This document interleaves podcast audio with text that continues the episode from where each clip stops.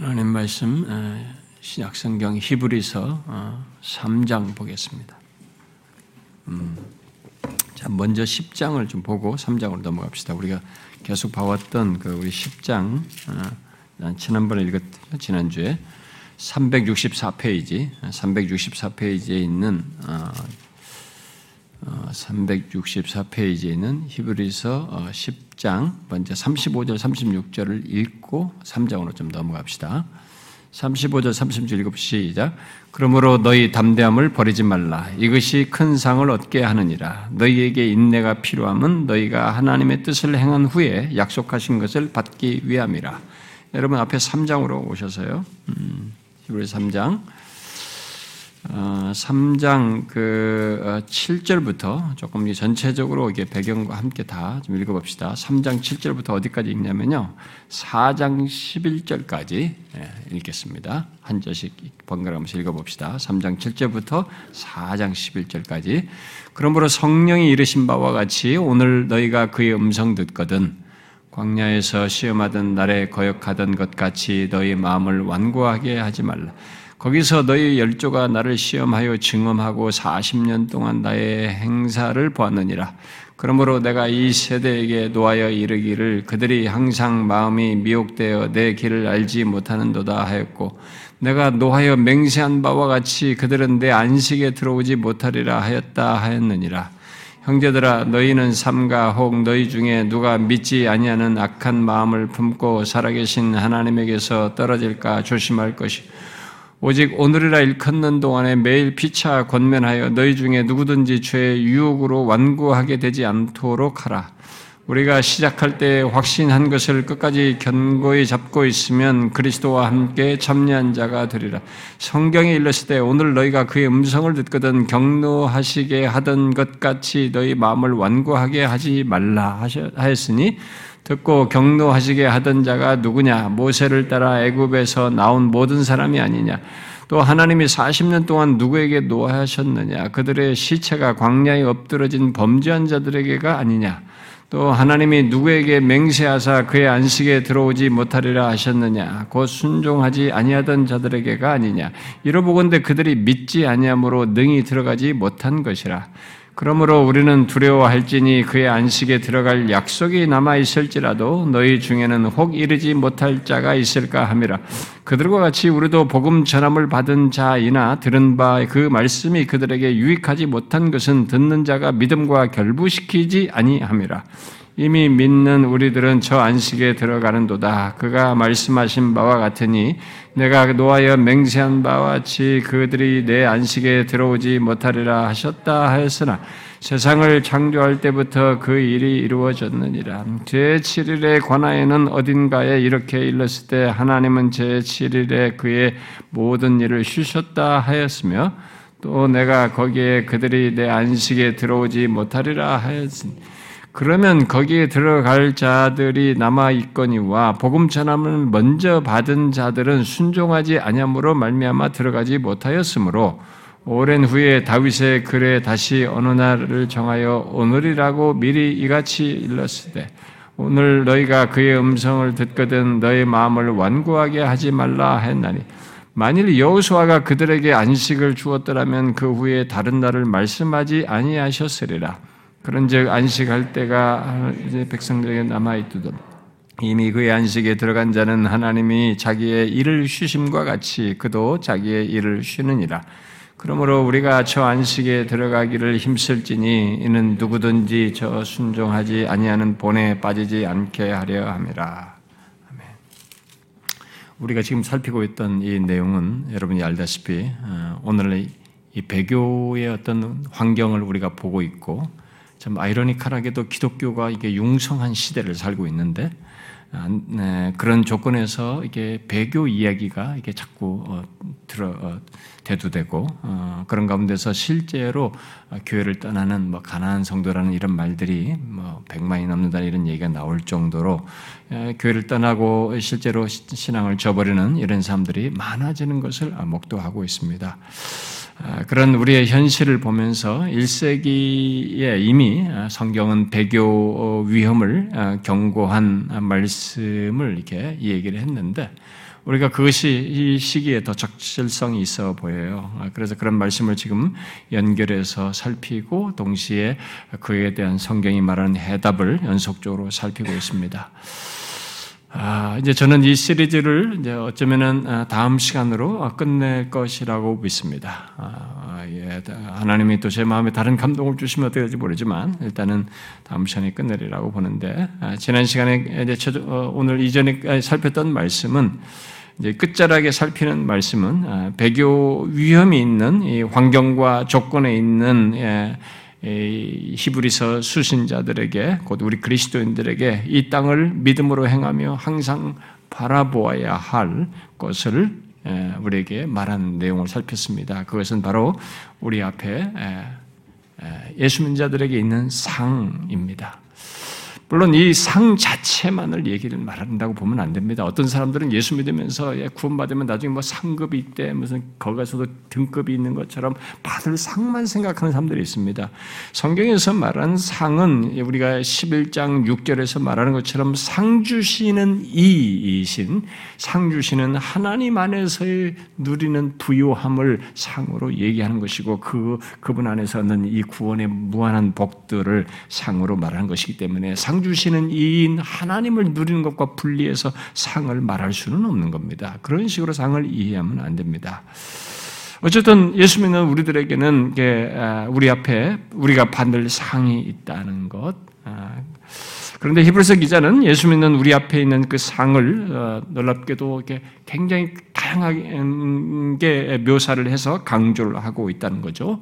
아, 그 중에 요약적으로 말하면 네 가지 정도를 말할 수 있다고 하면서 지난 시간에 세 가지를 얘기했었죠. 음, 구원으로도 얘기하고 약속과 기업으로도 말하고 하늘 도성, 하늘의 예루살렘으로도 이 상을 얘기하고 있다. 거기는 또 안식으로도 말하고 있는데 히브리서 기자가 우리가 그것은 지난 시간 내용이 길 어서 다 살피지 못해가지고 오늘 살피자라고 했는데 실제로 오늘 이제 그 아, 상으로 우리 앞에 있는 상으로 말하고 있는 히브리서가 아, 기자가 강조하는 이 안식이라고 하는 상을 아, 이 시간에 연결해서 살피도록 하겠습니다.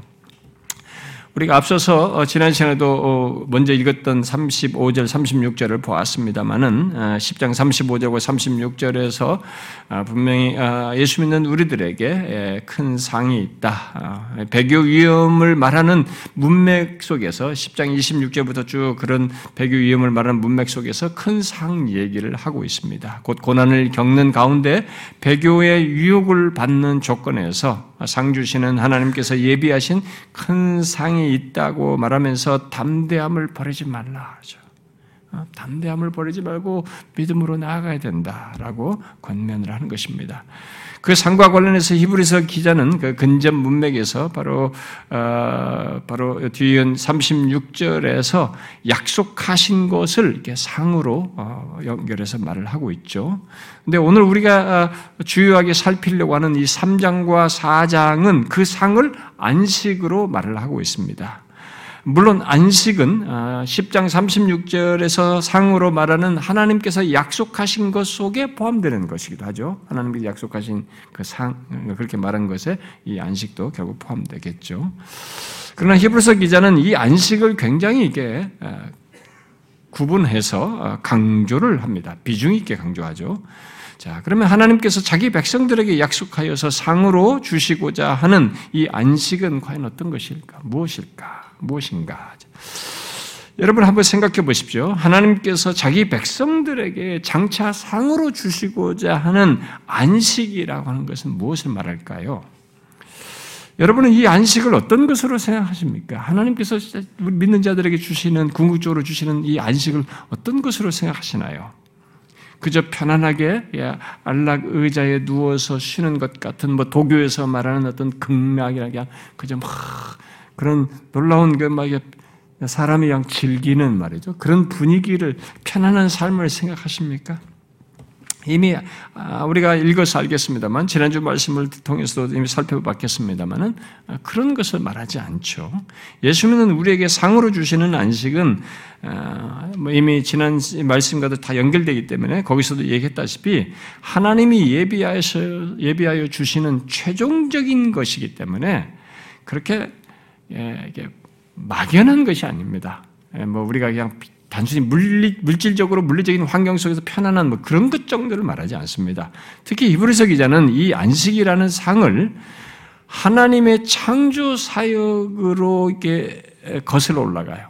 하나님의 창조 사역으로부터 거슬러 올라가 가지고 어, 안식을 말할 정도로 이 안식은 하나님이 오래도록 예비하여서 궁극적으로 주시고자 하는 어, 그겁니다. 이 시간에 저는 그 안식을 뭐 크게 강조하는 여기 3장과 4장 말씀을 다 일일이 살피지는 않을 것입니다. 너무 많잖아요. 근데 그 가운데서 상으로 말하는 안식에만 초점을 두고 좀 전체를 이렇게 아울러서 살피도록 하겠습니다. 오늘 우리가 읽은 이 3장과 4장 말씀에서 여러분들이 보았다시피 히브리서 기자는 안식을 우리 그리스도인이 받을 미래의 복으로 얘기합니다. 일단 미래의 복으로 얘기해요. 3장 11절에서 내가 노하여 맹세한 바와 같이 그들은 내 안식에 들어오지 못하리라고 말씀하신 것을 이렇게 말을 하죠. 그리고 이 내용을 3장 18절과 4장 5절에서도 또다시 반복합니다. 그리고 4장 1절에서 히브리서 수신자들에게 그러므로 우리가 두려워할지니 이 안식에 들어갈 약속이 그의 안식에 들어갈 약속이 남아 있을지라도 너희 중에는 혹 이르지 못할 자가 있을까 함이라라고 함으로써 아, 이 안식을 장, 장차 얻게 될 복으로 이렇게 얘기를 하고 있습니다. 또 3절에서도 4장 3절에서도 이미 믿는 우리들은 저 안식에 들어가는도다라고 하면서 미래에 들어갈 저 안식으로 말을 하고 있습니다. 그리고 4장 8절부터 11절에서는 광야 이스라엘이 안식의 땅으로 생각했던 이 가난 땅에 들어간 것에 연결해서 1세기 그리스도인들에게 곧 우리 그리스도인들에게 우리가 이를 그 안식이 아직 남아 있다. 라고 함으로써 그 안식을 미래의 복으로 계속 얘기를 하고 있습니다. 자, 여러분, 우리 그리스도인들에게 이렇게 미래의 복으로 또 결국은 상으로 말하는 안식은 어떤 것일까? 한번 계속 생각을 해 보십시오. 교회 좀 다닌 사람들은 안식이라는 말이 어디서부터 나왔는지 알고 있을 것입니다. 그 안식은 이 안식이라는 이 표현이 예, 교회 다니면서 우리가 안식일도 결국 예, 연결돼서 쓰는데 이 안식은 하나님께서 만물을 창조하시고 난 뒤에 곧바로 6일 동안 양조하실 때 7일 때 됐을 때 이 안식이란 단어를 처음 말씀하시죠. 그래서 창세기 2장에서부터 이 안식이란 말이 언급됩니다. 그리고 우리가 십계명이 교독했을 때서 보았다시피 안식일이라는 말이 이제 그래서 일주일 중에 하루를 안식일로 해서 안식일이라는 말로 더 흔하게 우리가 아, 듣고 있습니다. 그런데 여기서 히브리서 기자는 안식을 장차 우리 그리스도인들이 궁극적으로 이를 복 결국 상으로 얘기하고 있다는 것입니다. 창세기에서 창조 이후부터 안식을 말하기 시작했는데 지금 히브리서 기자는 이 안식을 우리가 궁극적으로 받을 예? 이르게 될 그런 결론으로 상으로 얘기하고 있다는 거죠. 과연 이런 종말론적인 안식은 어떤 것일까? 히브리서 기자는 11장에서 믿음의 조상들이 바라본 본향, 곧 하늘의 성과 연결해서 안식을 소망한 것을 말하고 있습니다. 그래서 지난주에 살핀 하나님의 도성에 이르는 것으로 안식을 말할 수도 있어요. 하나님의 도성에 이르는 것을 안식에 이르는 것으로 이렇게 말할 수도 있습니다. 어, 믿음의 조상들이 그런 식으로 사모했다고 볼 때, 또 광야 이스라엘 백성들이 오랫동안 40년 동안 얼마나 지긋지긋합니까? 광야 여기도 뭐, 어, 뭐, 뭘 재배도 못하는 그 허허벌판 땡볕의 세월을 40년 동안 했단 말이에요. 그러니까 오랜 광야 생활을 지나서 마침내 약속한 땅인 이 가난 땅에 들어가는 것을 안식으로 말을 했단 말이죠. 그래서 광야와 같은 삶 이후에 이르게 되는 이 가난과 같은 하늘나라에 이르는 것도 안식이라고 말할 수도 있습니다. 음, 예, 그런 식으로. 만일 그렇게 보게 되면 안식은 나그네 같은 삶을 종식하고 하나님이 예비하신 영원한 하늘의 도성에 이르는 것. 그래서 그런 어떤 장소의 개념이 장소와 연결해서 이 안식을 말할 수도 있습니다. 그러나 히브리서 기자가 안식을 말하면서 강조하는 것은 그것보다는 하나님께서 내 안식이라고 말한 것에서 우리가 더 주목해야 됩니다. 하나님은 안식을 말할 때 내 안식이다 이렇게 말했어요. 바로 하나님의 안식이라는 말을 쓴 겁니다. 이게 3장 11절, 18절, 4장 1절, 5절 등에서 내 안식, 그의 안식 이렇게 말하면서 하나님의 안식을 반복해서 말하고 있습니다. 자, 그렇다면 히브리서 기자가 말하는 안식은 하나님의 안식으로 말하는 이 말함으로써 결국은 뭐예요? 단순히 어떤 장소에 이르는 것으로 이 안식을 말하는 게 아니라 결국 여기서 말하는 안식의 주된 강조점은 내용은 뭡니까? 결국 어떤 상태를 얘기하는 거죠. 어? 하나님의 안식에 이르는 그 하나님의 안식으로 말하는 어떤 상태를 지금 비중을 두고 지금 히브리서 기자는 말하고 있는 거죠. 그래서 계속 질문이에요. 그러면 그런 안식, 그, 그, 그 하나님의 안식, 그런 상태로 말하는 하나님의 안식이 어떤 것이냐? 음? 하나님의 안식에 들어간다. 이게 도대체 뭐냐 이죠. 저는 이것에 세세한 내용을 다 말하지 않을 것입니다. 이것은 여러 가지 굉장히 하늘나라로 묘사하는 것과 완성될 하나님 나라의 모든 것을 다 설명해야 할 정도로 많은 내용을 담고 있습니다.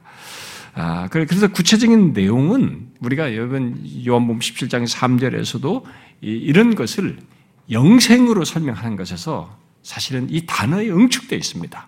하나님의 안식이라고 하는 것에 하나님의 안식에 들어간다는 것에 대한 이 궁극적인 것은 영생의 궁극적인 것으로 설명하는 거죠. 이 땅에서부터 영생으로 말한 것의 궁극적인 그 뭐 실체 상태를 말하는 것이어서 영생으로 설명할 수 있습니다. 그리고 지난주에 언급한 아, 제가 읽어보라고 했던 계시록 21장 1절부터 22장 5절 3절까지 5절까지 말한 그런 내용이 다 관련해서 말하는 것이라고 할 수 있어요. 그러나 이 시간에 제가 이제 그런 구체적인 내용들보다 이 히브리서 기자가 우리 그리스도인들이 결론적으로 이루고 받게 될 상으로 말하는 내 안식, 바로 하나님의 안식을 창조부터 연결해서 말한 것을 히브리서 기자가 그렇게 말하면서 하나님의 안식을 소개한 것에 초점을 두고 제가 여러분들에게 이것을 말해 드리겠습니다. 왜냐하면 이것만으로도 어, 사실 시간도 제가 모자랄 뿐만 아니라 이것만으로도 궁극적으로 우리에게 이르게 하시, 하여 주시는 하나님의 안식의 복됨을 이렇게 조금 유추할 수 있어요. 어느 정도 이렇게 감을 잡을 수가 있습니다.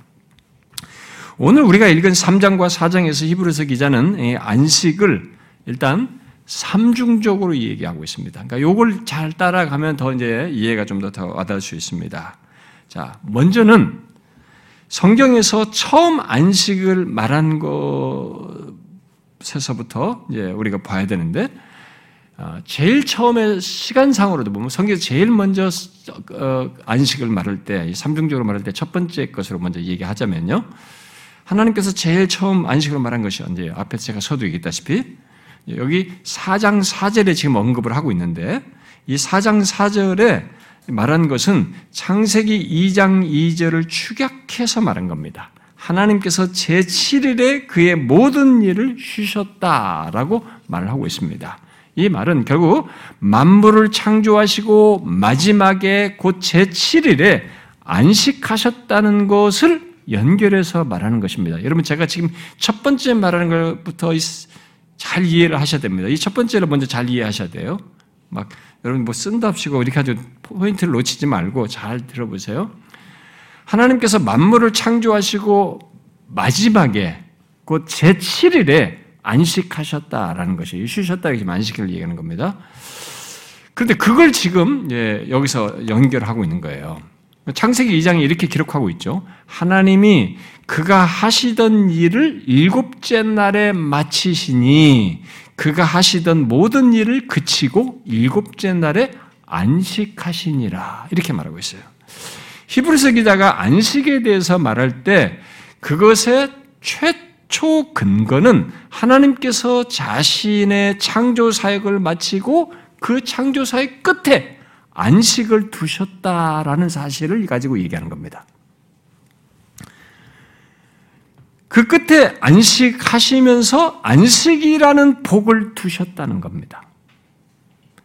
그리고 그 이후의 모든 역사, 창조를 마치시고 제 끝에 안식을 안시면서 안식을 두신 그 이후의 모든 역사가 이 하나님의 안식을 향해서 나아가도록 하셨는 거예요.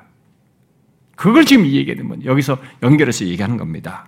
그러니까 더 정확히 말하면 하나님께서 그 안식으로 자기 백성들을 이끄시는 역사를 그 이후로 진행하시는 일을 하고 계신다는 겁니다. 이 안식 이후부터.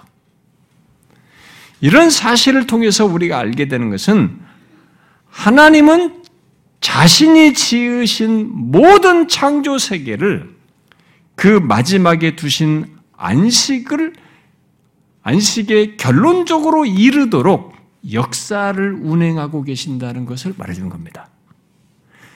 이 세상의 시공간을 창조하시고 시공간의 흐름 속에 있는 이 역사의 진행을 어떤 때 초점을 두고 있냐면은 그러니까 하나님께서 온 우주 만물과 세상 역사의 끝에 자기 안식이라는 최종점을 두시고 운행하시며 이끌고 계신다는 거예요.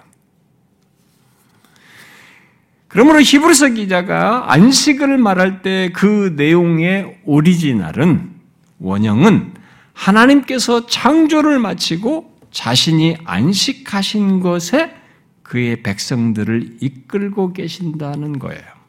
그것을 말하는 것입니다. 이게 여기서 안식을 말하면서 말하는 첫 번째 내용 예.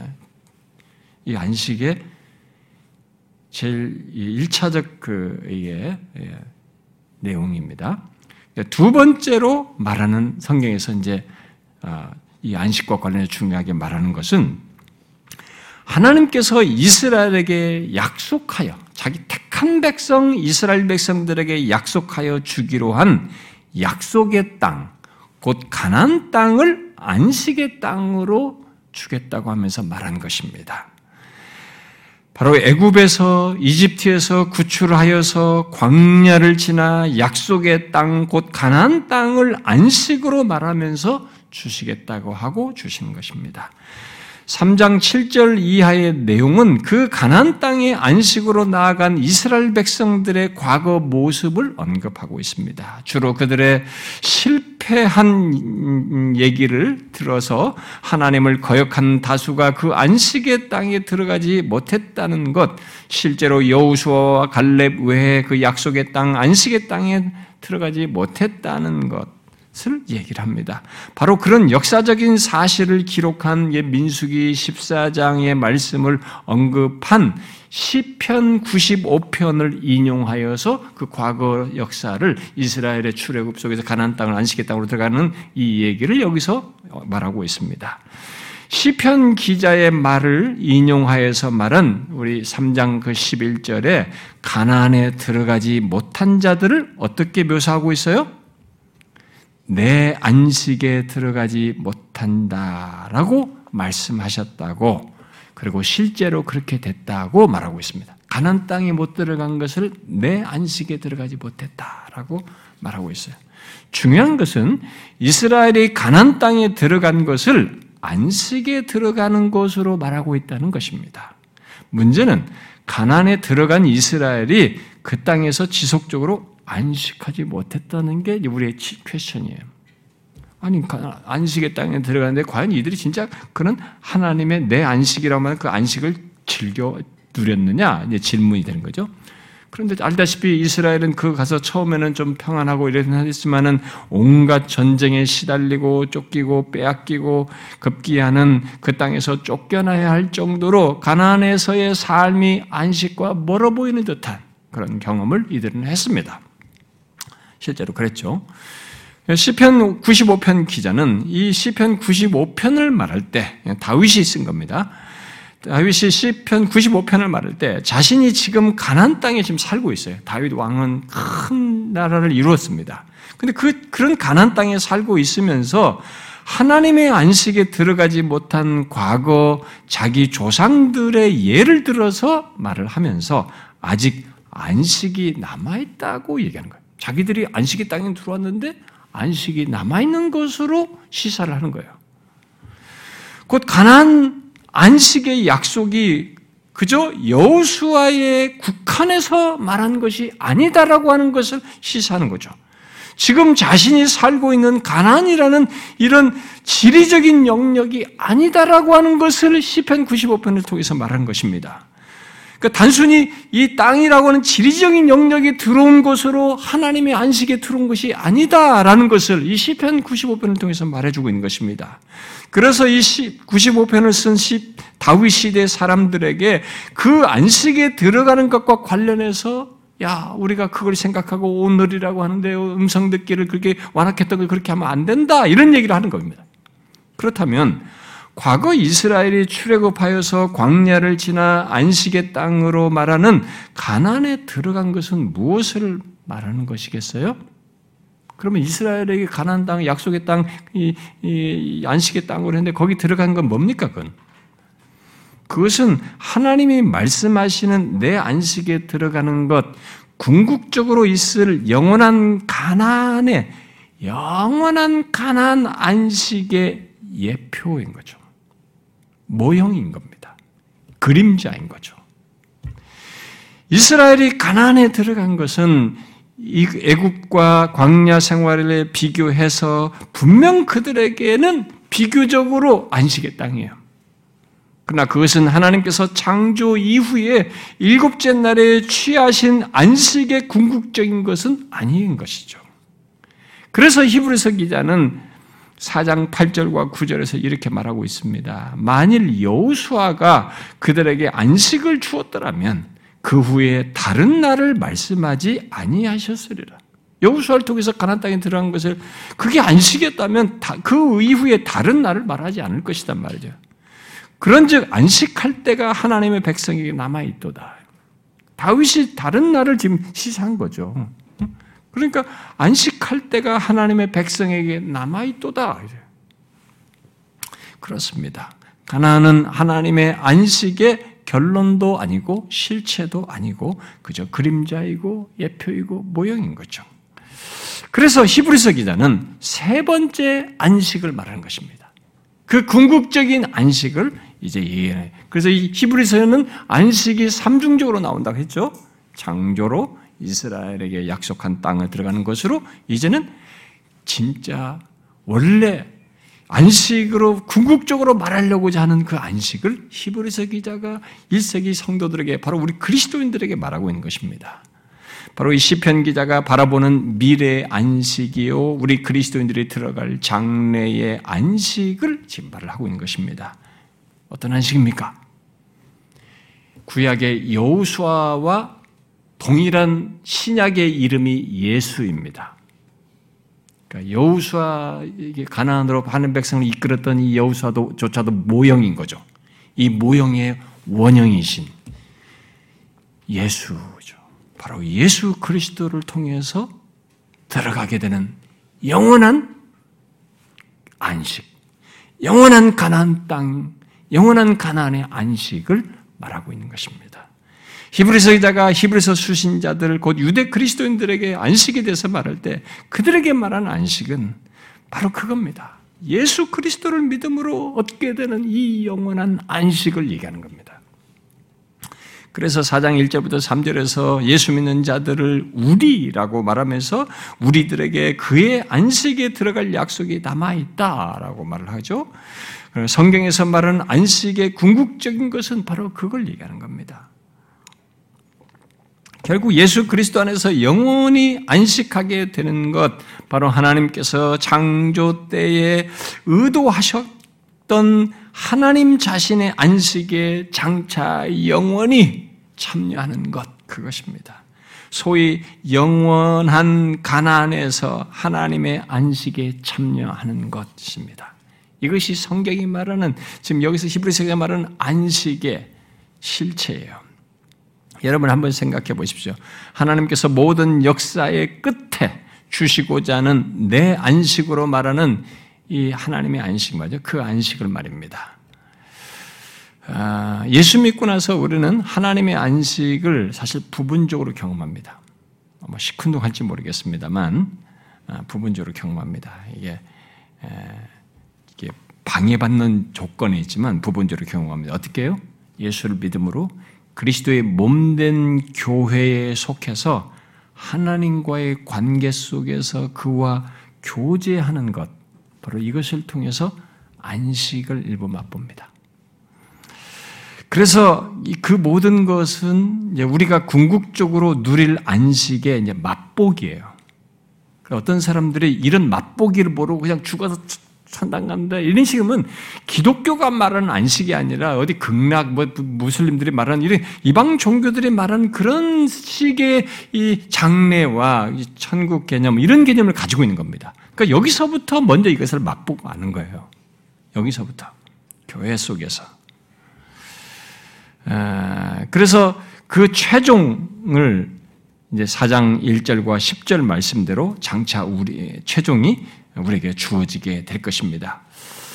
아, 이제 그것의 실체를 우리는 여기서 다 설명하지 못합니다. 헤아리지도 못하고 형용하지도 못합니다. 그러나 일단 우리는 그동안 외국인과 그 최종적인 안식에 들어가기 전까지 외국인과 나그네처럼 이 땅을 살면서 수고하며 고난을 겪으며 견뎌야 했던 모든 것에 대한 결론, 그 이후에 영원히 위로를 받고 만족하게 되는 하나님의 안식을 장차 상으로 받게 됩니다. 단순히 악과 고통이 없는 삶을 살게 된다라는 것이 아니고 바로 하나님의 안식에 참여함으로써 아, 갖는 안식이어서 성격이 이 안식은 하나님과 관련되어 있어요. 하나님의 것입니다. 하나님의 세계예요. 그러니까 이게 무한대를 담고 있어서 형용 불가능해요. 네, 뭐 제가 나중에 하늘나라 이런 얘기를 할 때 좀 더 얼마나 정도 상세할 수 있을지 모르지만, 그러니까 영원하신 하나님과 함께하며 그분으로 인한 만족 속에서 갖는 안식이에요. 여러분 이런 안식, 이런 만족 속에서 안식은 우리가 조금 맛보기는 합니다. 죄악에 치달리고 시달렸다가 뭐 여기 예수 믿으면서 예수를 만남으로써 조금 영혼의 이런 안식을 만족을 이렇게 좀 약간 맛보거든요. 근데 이런 것을 우리 경험 세계 이 땅에서는 없습니다. 모르기 때문에 이 언어적 묘사밖에 지금 안 돼요. 근데 성경이 묘사하는 상징적으로 설명해도 우리가 가지고 있는 이 지성적으로 공감할 수 있는 그러니까 이 우리가 이해 영역이라는 게 뭡니까? 보고 배운 들은 지식의 이 한계 한계에 딱 언어와 경험 세계에 한정되어 있잖아요. 그것으로 불가능해요. 근데 중요한 것은 하나님의 안식이에요. 그러니까 영원하신 하나님과 함께하여 그분으로 인한 만족 속에서 갖는 안식이에요. 그러니까 이런 만족이라는 것에 우리가 이 세상에서 약간 맛보긴 하더라도 교육공동체 속에서 우리는 잘 모릅니다. 극도의 그런 만족을 잘 몰라요. 그럼에도 불구하고 우리는 그런 것에 대해서 생각을 많이 해보고 싶죠. 근데 박스터 같은 사람은 장차 우리 그리스도인들이 누릴 안식을 그리스도인의 가장 행복한 상태이다. 뭐 이런 식으로 간단하게 치수를 했습니다. 짧지만 그냥 그 가장 그리스도인의 가장 행복한 상태이다. 와닿지 않아요. 그래도. 그러나 생각은 해보셔야 돼요. 우리는 이 세상에서 아무리 행복하고 아무리 만족해도 그것의 완벽한 조건은 우리가 잘 몰라요. 그러나 여기서 맛본 만족, 행복의 완전한 극치를 우리는 하나님의 안식으로서 결국 하나님과의 관계 속에서 갖게 될 것입니다. 우리의 영원한 행복의 근원이신 하나님으로 인한 즐거움과 기쁨, 가장 행복한 상태를 갖게 된다는 것입니다. 여기 하나님의 안식에서 가장 중요한 것은 우리의 영원한 안식의 근원에 그 중심에 하나님이 계신 것입니다. 그것을 하나님이 예비하여서 주신 겁니다. 영원하신 자존하신 이분이 피조물인 우리에게 그걸 예비하여서 주신 거예요. 가장 surprise죠. 가장 놀라운 선물이에요. 가장 경이로운 얘기입니다. 예수 믿으면서 너무 당연하게 생각하지 말고 상상할 수 없는 조건에 있던 우리가 그 혜택자의 그 상을 받는 것입니다. 예수 믿고 나서 그리스도 안에서 하나님을 기뻐하는 것을 통해서 우리는 하나님의 안식을 조금은 아, 맛봅니다만은 우리는 수많은 제약을 받고 있습니다. 그리고 우리 스스로가 충분히 못 누리는 조건에 살고 있습니다. 하나님이 그래서 하나님이 주신 내 안식 아, 그 영원한 안식과는 비교가 안 되기 때문에 우리가 여기에 대한 그 이해가 짧고 어떤 기대치도 충분하지 못할지도 모르겠으나 하나님께서 우리의 지평 열어주시고 우리의 마음을 확장시켜줘서 그 충분치는 않아도 이 사실만으로도 우리가 말할 수 없는 행복과 만족을 이 땅에서도 조금 맛보게 할 수 있어요. 그래서 옛날 사람들의 그 황홀한 하나님 안에서의 그 기쁨과 즐거움에 대한 기술들은 이런 하나님 안에 있는 세계에 대한 이해의 지평이 열려서 가진 것입니다. 여러분, 예수 믿는 우리에게 그런 하나님의 안식이 선물로 상으로 예비되어 있습니다. 여러분은 우리 앞에 그런 복된 안식이 상으로 있다는 것을 알고 있습니까? 여러분 이걸 생각하십니까? 그걸 생각하면서 사십니까? 예수 믿는 자라면 모두 그러해야 하는 것입니다. 아니, 항상 소망하며 살아야 돼요. 히브리서 기자는 여기 3장과 4장에서 안식을 말하면서 이것을 크게 강조하고 있습니다. 4장 9절 말씀대로 우리 앞에 안식할 때가 남아있다는 사실에 기반해서 4장 1절을 말하는 겁니다. 하나님의 안식에 들어갈 약속이 남아있음을 기억하고 두려워해야 된다.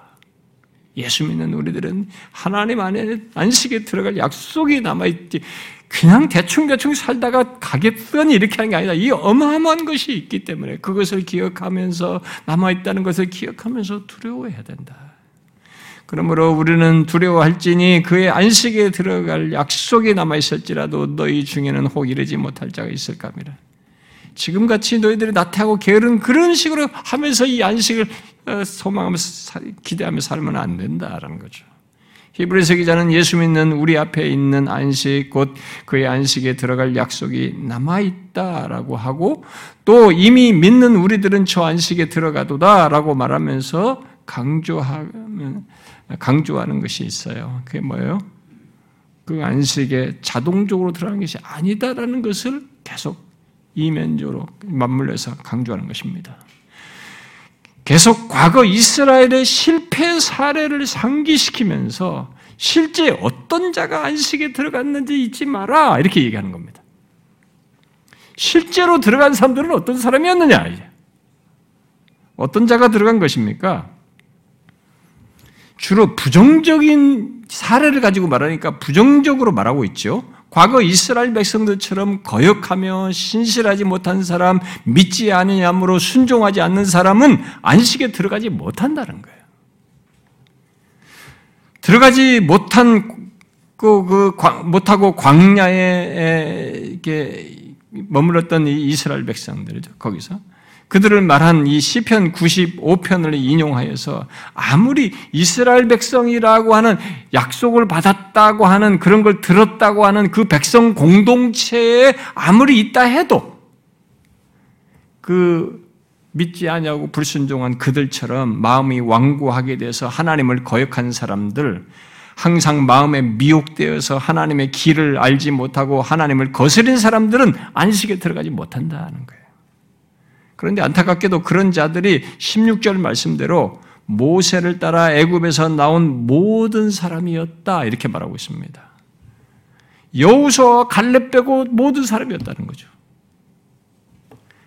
왜 하나님의 안식에 못 들어갔다고 말합니까? 18절과 19절에 말하고 있지요. 그들은 한마디로 하나님의 말씀에 순종하지 아니한 자들이었어요. 하나님의 말씀에 순종하지 아니했기 때문에 그렇습니다. 물론 그들이 순종하지 아니한 것은 바로 그 다음 절에 말하죠. 믿지 아니했기 때문입니다. 여러분 믿음과 순종은 분리되지 않는다고 이미 말했죠.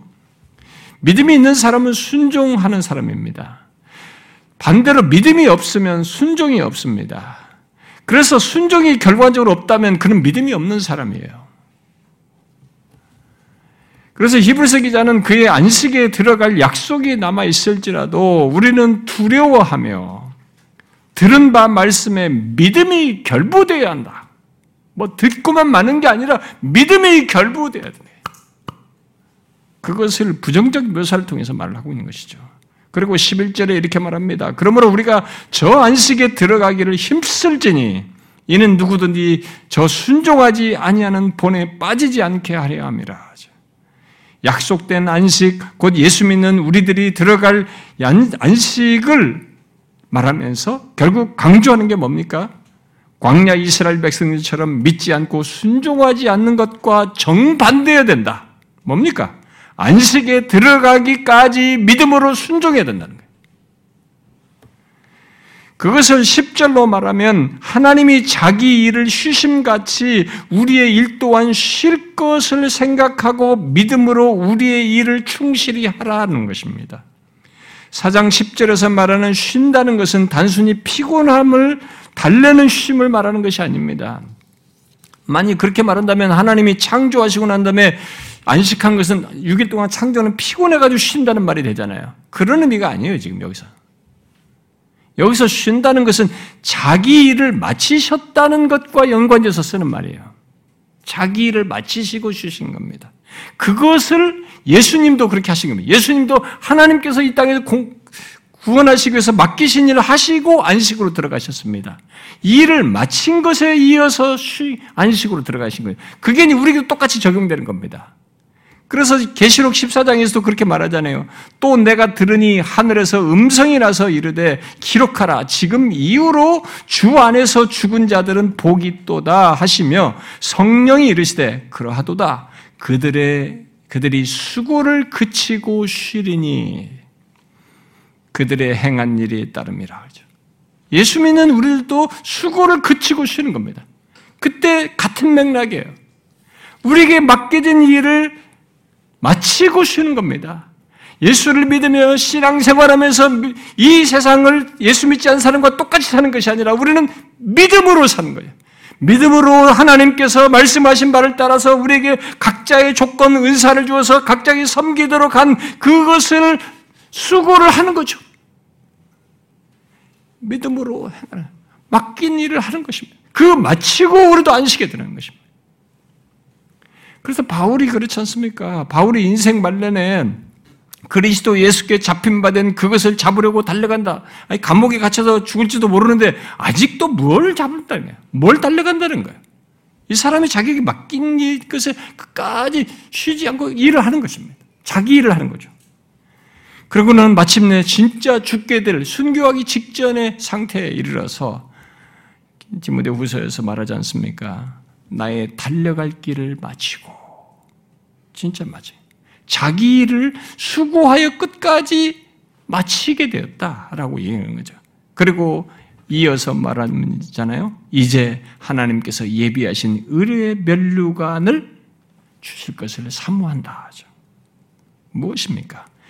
예수님께서 자기 일을 마치고 안식하셨듯이 또 수고를 그치고 어? 쉬리라고 말씀한 대로 자기 일을 마치고 들어갈 안식을 소망하는 겁니다. 소망한 겁니다. 이렇게 4장 10절에서 말하는 쉬는 것은 일을 마치는 것 속에서 안식하는 것을 말하고 있습니다. 그러므로 우리가 이르게 될 안식은 하나님 앞에 설 때까지 우리의 일, 믿음으로 행하는 수고를 마치고 들어가는 안식이에요. 믿음으로 순종하며 사는 삶 이후에 들어가는 안식입니다. 이게 분리되지 않아요. 그런 것 없는데 안식에 들어간 사람 없었습니다. 이스라엘 백성은 순종하지 않으니까 못 들어갔잖아요. 연결성이 있는 겁니다. 이 땅에 있으부터 광야에서부터 하나님의 말씀을 따라서 믿음으로 순종하는 가운데 안식 그게 여호수아와 갈렙인 거죠. 그런 구조를 똑같이 가지고 있단 말이죠. 그런 의미에서 안식을 기억하고 끝까지 믿음으로 행하며 수고함으로써 안식에 들어가기를 힘써야 한다라고 4장 11절에 말하는 것입니다. 음? 그러므로 우리가 저 안식에 들어가기를 힘쓸지니 어떻게 저 안식에 들어가기를 힘써야 할까요?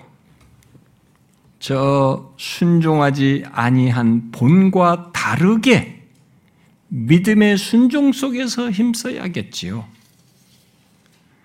저는 옛날에 여기 히브리서 기, 기자가 아, 안식을 강조하면서 순종하지 아니한 사례를 계속 강조하는 것이 약간 의아했어요. 옛날부터 성경 읽을 때마다. 그 안식을 얘기하는데 왜 자꾸 이렇게 너무 많은 분량을 순종하지 아니한 사례를 자꾸 얘기를 하나. 근데 이번에도 사실 이 배교 위험 말씀을 살피면서 히브리서 수신자들인 우리 유대 그리스도인들에게 안식이 앞에 있다는 것을 지금 강조하기 있는 것인데 그런데 너무 부정적인 측면에서 안식에 들어가지 못한 내용을 너무 많이 말하고 있다. 어? 그러면서 이 안식을 말하는 것이 좀 의아스럽다 그러니까 약간 이렇게 자연스럽게 쉽게 수용을 안 하는, 좀 약간 불편해하는 그런 어, 심기를 내가 자신에게서 이렇게 발견했습니다.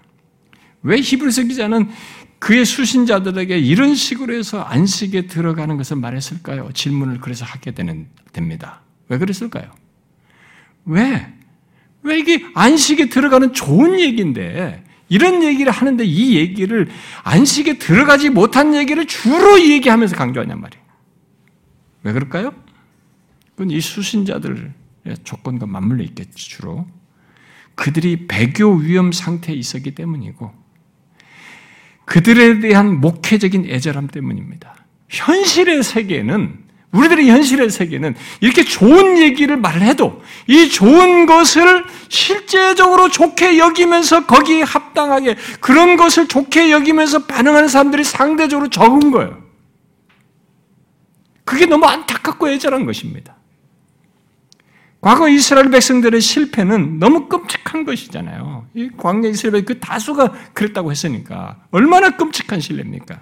다 전, 작년 세대가 다 죽었으니까. 그런데 히브리서 기자는 지금 히브리서 수신자들 가운데 예수 믿어서 얻게 된 구원을 등한히 여기면서 자꾸 뒤를 돌아보는 모습이 있는 거예요. 자기들 이들도 안식이 앞에 있는데 그들도 광야 지나서 가난이라는 안식이 있었고 똑같은 구조를 가지고 있는데 똑같은 구조 속에서 꼭 저기 광야 이스라엘 백성들과 비슷한 모습을 보이고 있는 거예요. 그게 안타까운 것입니다. 이 히브리서 기자는 히브리서 기자의 논조의 강함은 그의 목회적인 애절함의 표현이에요. 저는 그걸 읽게 됐습니다. 저는 그 마음이 조금 이해가 갑니다. 안식에 들어가지 못한 광야 이스라엘과 유사한 모습을 자기가 목양하는, 자기가 섬기던 사람들에게서 본다는 것은 너무 고통스러운 겁니다. 그건 너무 힘든 얘기예요. 그래서 히브리서 기자는 시편 95편을 7절부터 11절에 인용한 뒤에 그들의 부정적인 모습을 교훈주로 말하고 있는 것입니다. 잘 보시면 시편 95편을 몇 번이나 얘기해요? 이 짧은 구절 안에. 3절부터 10, 3장 7절부터 11절에 그 부정적인 얘기를 말한 시편 95편 인용하죠. 3장 15절에서 또 시편 95편 또 인용합니다. 4장 3절에서 또 얘기해요. 그리고 4장 7절에서 얘기합니다. 이 짧은 구간에 그런 그들의 부정적인 사례와 맞물려 연결해서 네 차례나 인용해서 말합니다. 여러분은 과거 이스라엘의 그 실패 사례를 반복적으로 인용하여 말하면서 그들처럼 되어서는 안 된다고 하는 이런 히브리서 기자의 애절한 심정을 읽으십니까? 이런 내용을 읽으실 때? 시편 인용 이후에 덧붙인 내용을 보면 그의 애절함이 더 강하게 느껴져요. 여러분 저도 어때 교회에서 섬기면서 어떤 것이 안타까움 때문에 막 어떤 때는 좀 이렇게 말이 강하게도 도전도 하고 그러는데 참 어떤 사람은 그런 것에 반응 진짜 해요. 어떤 사람은 그러기나 말기나 똑같습니다. 그건 진짜 안타까운 거예요, 여러분. 여러분 이 사람이요.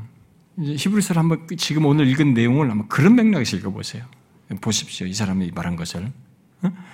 그 애절한 심정을 가지고 그렇게 부정적인 시편을 다 인용하고 난 다음에 인용 다음에 자기 말을 덧붙이거든요. 이 자기 말을 덧붙이는 내용이 그들에게 수신자들에게 1세기 그리스도인들에게 적용하는 거잖아요. 거기에 제법 강한 말이 있습니다. 그런데 그 강한 표현 속에 애절함이 담겨 있어요. 사람들은요 언어와 자기가 듣기 싫으면 그걸로 끝이에요. 싫다, 불편하게 생각합니다. 이 말을 할 때에 거기에 진심과 애절함까지는 공감력이 떨어져요. 그것은 진짜 믿음으로 일치될 때야 성령의 하나되게 하심이 있어야 감동하심이 있어야만 가능할 것 같습니다. 성령과 상관없이 자기 본성대로만 듣고 반응한 사람들은 딱 싫은 거예요. 여러분 한번 보세요. 그 말하고 난 다음에 인용한 거 보세요. 먼저 7절부터 11절을 그런 부정적인 사를 10편을 인용한 뒤에 덧붙인 12절과 14절을 보십시오. 히브리서 수신자들은 배교의 위험에서 어? 배교의 위험, 위험에서 일깨워서 세우고자 하는 말을 거기서 느낄 수 있습니다. 그렇죠? 여러분 그거 한번 보세요. 그 말하고 난 다음에 형제들아 너희는 삼가 혹 너희 중에 누가 믿지 아니하는 악한 마음을 품고 살아계신 하나님에서 떨어질까 조심할 것이요. 부정적인 사례 다음에 얘기하는 겁니다. 이 형제들한테, 신자들에게. 오직 오늘이라 일컫는 동안에 매일 피차 권면하여 너희 중에 누구든지 죄의 유혹으로 완고하게 되지 않도록 하라. 우리가 시작할 때 확신한 것을 끝까지 견고히 잡고 있으면 그리스도와 함께 참는 자가 되리라. 이렇게 얘기한 겁니다. 그러고 나서 또 다시 15절을 얘기하는 겁니다. 15절에 또 다시 인용하잖아요. 인용하는 다음에 뒤이어서 3장 16절부터 4장 2절까지 얘기하는 겁니다. 어? 뭐라게요? 듣고 경노하게 하시던 자가 누구냐? 모세를 따라 애굽에서 나온 모든 사람이 아니냐? 또 하나님이 40년 동안 누구에게 도하셨느냐? 그들의 시체가 광야에 엎드려진 범죄한 자들에게 아니냐? 또 하나님이 누구에게 맹세하사 그의 안식에 들어오지 못하려 하셨느냐? 곧 순종하지 아니한 자들에게 아니냐? 이러보건대 그들이 믿지 아니함으로 능히 들어가지 못한 것이라. 그러므로 우리는 두려워할지니 그의 안식에 들어갈 약속이 남아 있을지라도 너희 중에는 혹 이르지 못할 자가 있을까 함이라. 그들과 같이 우리도 복음 전함을 받은 자이나 들은 바 그 말씀이 그들에게 유익하지 못한 것은 듣는 자가 믿음과 결부시키지 아니함이라. 애절하게 들리지 않아요? 부정적인 얘기 다음에 말하는 것이 믿음에 서도록 장래에 그들이 그런 거기에 이르기, 이르지 못하는 그, 그럴까봐 말 너무 애절한 거죠. 강하게 권하는 그의 마음을 읽을 수가 있습니다. 그리고 4장 7절에 또 내용을 인용한 다음에 4장 8절부터 11절을 얘기하는 겁니다. 7절에 오늘 너희가 그의 음성 듣거든 너희 마음을 완고하게 하지 말라 또다시 이 말을 하고 난 다음에 뭐예요? 만일 여호수아가 그들에게 안식을 주었더라면 그 후에 다른 날을 말씀하지 아니하셨으리라. 그런즉 안식할 때가 하나님의 백성에 남아 있도다. 이미 그의 안식에 들어가는 자는 하나님이 자기의 일을 쉬신 것 같이 그도 자기 일을 쉬느니라. 그러므로 우리가 저 안식에 들어가기를 힘쓸지니 이는 누구든지 저 순종하지 아니하는 본에 빠지지 않게 하려 함이라. 히브리서 기자는 배교의 위험에 빠져 있는 유대 그리스도인들에게 그 복된 안식에 남아 있다고 하면서 강조하고 있어요. 그 강조하는 내용들을 우리가 놓치지 말아야 됩니다. 그 안식에 들어가기를 힘쓰라고 간곡하게 권하고 있습니다. 마음이 완고하게 되지 않도록 해서는 완고하게 되어서는 안 된다는 거죠. 여기 7절을 더욱 애절하게 적용해서 권하는 거죠. 그 7절 이하에서. 그래서 3장 7절부터 11절까지 말이죠. 그 3장 12절, 14절 말이죠. 이런 내용들. 음? 그러니까 그는 잠시라도 어, 예, 광야 이스라엘처럼 믿지 아니하는 악한 마음을 품어서는 안 된다고 말하면서 그것을 위해서 뭐 해요? 오늘이라는 일컫는 동안에 매일 피차 권면하여서 주의 욕으로부터 완고하게 되지 않도록 말하고 있습니다. 그러면서 우리가 시작할 때 확실한 것을 끝까지 경고히 잡고 있어야 된다. 우리 앞에 있는 안식에 들어가기를 힘쓰되 어떻게 힘쓰라고 말하고 있습니까? 이 모든 내용 속에서 가장 눈에 띄는 건요. 안식이 남아있다고 하면서 이 1세기 수신자 그리스도인들에게 들어가기를 힘쓰라고 하면서 이 내용 속에서 눈에 띄는 한 말이 있어요. 여러분 뭔지 아세요? 히브리서가 히브리서 기자가 그 수신자들에게 지금 이 사례를 얘기하면서 자기가 권하잖아요. 그 사례를 들은 시편 95편을 인용하면서 또 그걸 적용하여서 말할 때 강조하는 한 말이 있습니다. 다른 다른 표현은 제가 이 시간 다 설명할 수 없기 때문에 그것만 좀 덧붙이고 싶은데 어떤 말을 강조, 반복해서 강조하고 있습니까? 무슨 말이에요? 여기 오늘 읽은 말에서 강조되는 말이 있잖아요. 반복적으로. 무슨 말입니까?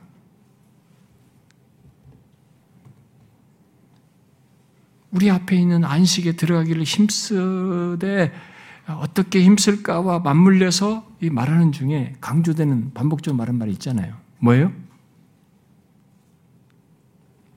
시간이 없으니까 제가 답할게요. 오늘이죠. 오늘. 이 말을 반복하잖아요. 3장 7절에서 오늘 너희가 그 음성 듣거든 이 말을 인용하면서 말하고 이어서 3장 13절에서도 오늘이라고 일컫는 동안에 피차 매일 피차 권면하여 죄육으로 왕구하게 되지 말라고 하고 또 3장 15절에서도 오늘 너희가 그 음성 듣거든을 또다시 반복해서 얘기하고 4장 7절에서 다윗이 어느 날 정하여 오늘이라고 미리 이같이 일렀다고 하면서 또 그 구절을 다윗이 강조한 그 표현을 상기시킵니다. 그래서 오늘 너희가 그 음성 듣거든 얘기합니다. 결국 다윗이 과거 이스라엘 백성들의 실패를 상기하여 그 시대 사람들에게 강조한 것을 히브리서 기자가 똑같이 강조하는 겁니다. 그게 뭡니까? 오늘이에요. 여기에 이 오늘이라는 말에 히브리스 기자의 애절함이 같이 묻어 있습니다. 그 말에 그가 시편을 인용하여서 강조한 수신자들에게 강조하여서 말하고 싶은 내용이 담겨져 있어요. 아주 긴장감 있게.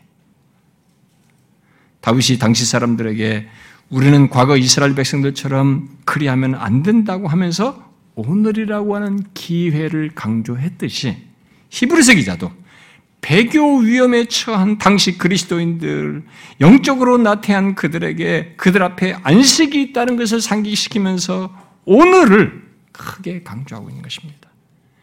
이 히브리서 기자의 애절한 권면은 그 당시 그리스도인들에게 한정된 것이 아닙니다. 성령께서 이 말씀을 통해 오늘날 우리들에도 똑같이 그 애절한 마음을 담아서 말하고 있습니다. 그 복되고 영광스러운 안식을 앞에 둔 우리들에게 오직 오늘을 어떻게 해야 되는지 말해주고 있는 것입니다. 오늘을 똑같이 강조하는 거죠. 오늘을 어떻게 살아야 한다고 말하고 있습니까? 특히 3장 그 12절부터 14절에서 강조하지 않습니까?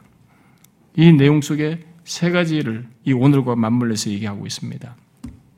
하나는 오늘 죄의 유혹으로 마음이 완고하게 되지 않도록 해야 한다는 것입니다.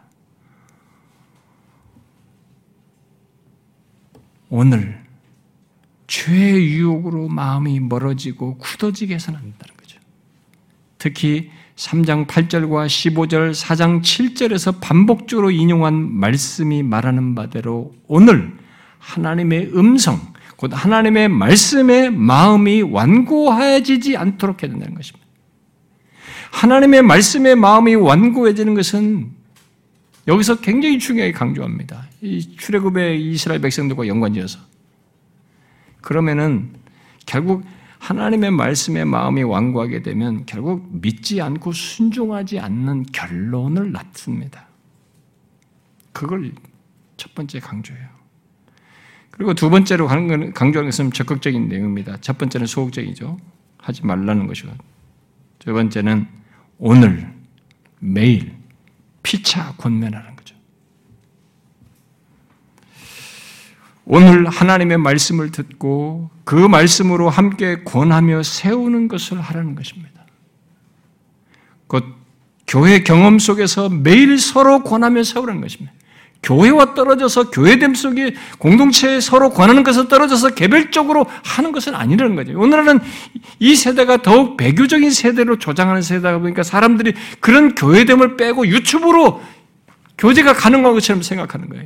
큰일 날 얘기예요. 오히려 나는 유튜브가 앞으로도 배교를 부추길 수 있는 강력한 수단이 될 거라고 믿어봐요. 유사 진리를 너무 말하는 것입니다. 성경을 가지고 똑같이 얘기하는데 너무 우리 생각을 바꾸는 것입니다. 이런 잘못된 것에 의외로 많은 사람들이 노출되어서 거기 빠져들어가는 것입니다.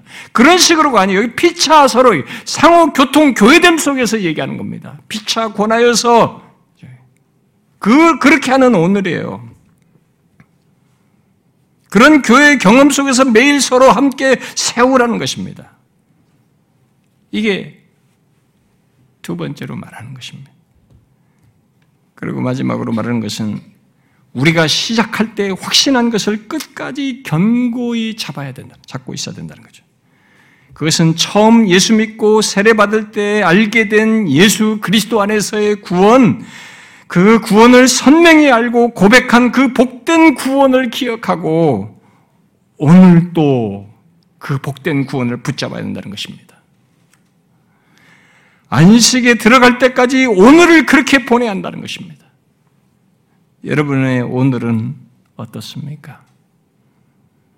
여러분의 매일은 어떠한가요? 여러분은 자기 앞에 있는 안식, 바로 하나님의 안식에 들어가기 위해서 오늘, 오늘을, 오늘 이 본문 말씀대로 보내십니까? 12절부터 14절 말씀대로 보내십니까? 오늘 죄의 유혹에 대해서 여러분들 어떻게 하십니까? 그것으로 마음이 완고해지지 않도록 하고 있습니까? 특히 오늘 하나님의 말씀에 마음이 완고해지지 않도록 하고 있습니까? 어떤 사람은 교회를 오래 다녔는데 어느 날 하나님의 말씀에 듣고 마음이 완고해져요. 그다음부터 마음을 닫아버려요. 시험에 들었다 어떠다 무슨 핑계를 대든 간에 마음이 완고해집니다. 그건 위험한 일이에요, 여러분. 그다음부터는 믿음의 순종이 안 이루어집니다. 열매가 안 나타나는 거예요. 오늘 여러분은 피차 권면함으로써 세워주고 있습니까? 그런 교회됨을 경험하면서 배교의 유혹과 죄의 유혹을 이기며 가느냐는 거예요. 그리고 처음 예수 믿을 때 알고 믿게 된 예수 그리스도 안에서 얻게 된 그 복된 구원, 그 구원을 오늘 또 여러분들은 견고히 붙잡고 있습니까? 오늘 본문은 하나님의 안식에 들어가지 못한 사람과 들어가는 사람 사이의 한 가지 특징을 이 오늘로 표현하고 있습니다. 들어가지 못한 사람들은 오늘 죄의 유혹으로 마음이 완고해졌던 것이고, 오늘 하나님의 말씀에 마음이 완고해졌던 것이며, 오늘 그들은 믿지 않고 악한 마음을 품었던 것입니다. 그러나 하나님의 안식에 들어간 사람들은 오늘 하나님의 말씀에 반응했어요.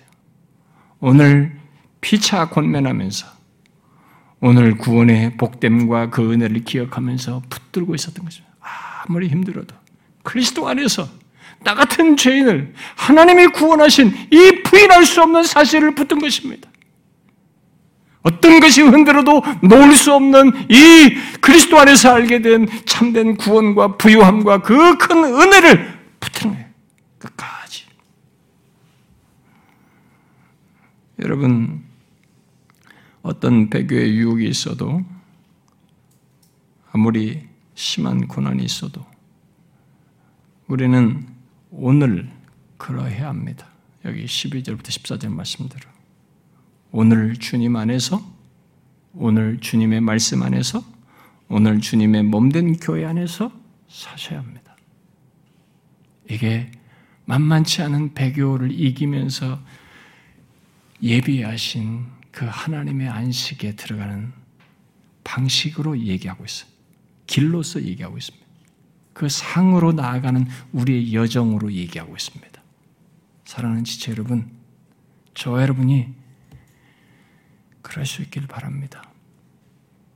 우리에게 예비하신 이 복된 하나님의 안식이라는 상에 이르는 이 과정을 이렇게 생각상으로가 아니라 광야 이스라엘 백성들처럼 그런 게 아니라 실제로 믿음으로 순종하며 그러기 위해서 여기 12절부터 14절에 말은 이런 모습을 가지면서 이 여정을 갈 수 있기를 바랍니다. 기도합시다.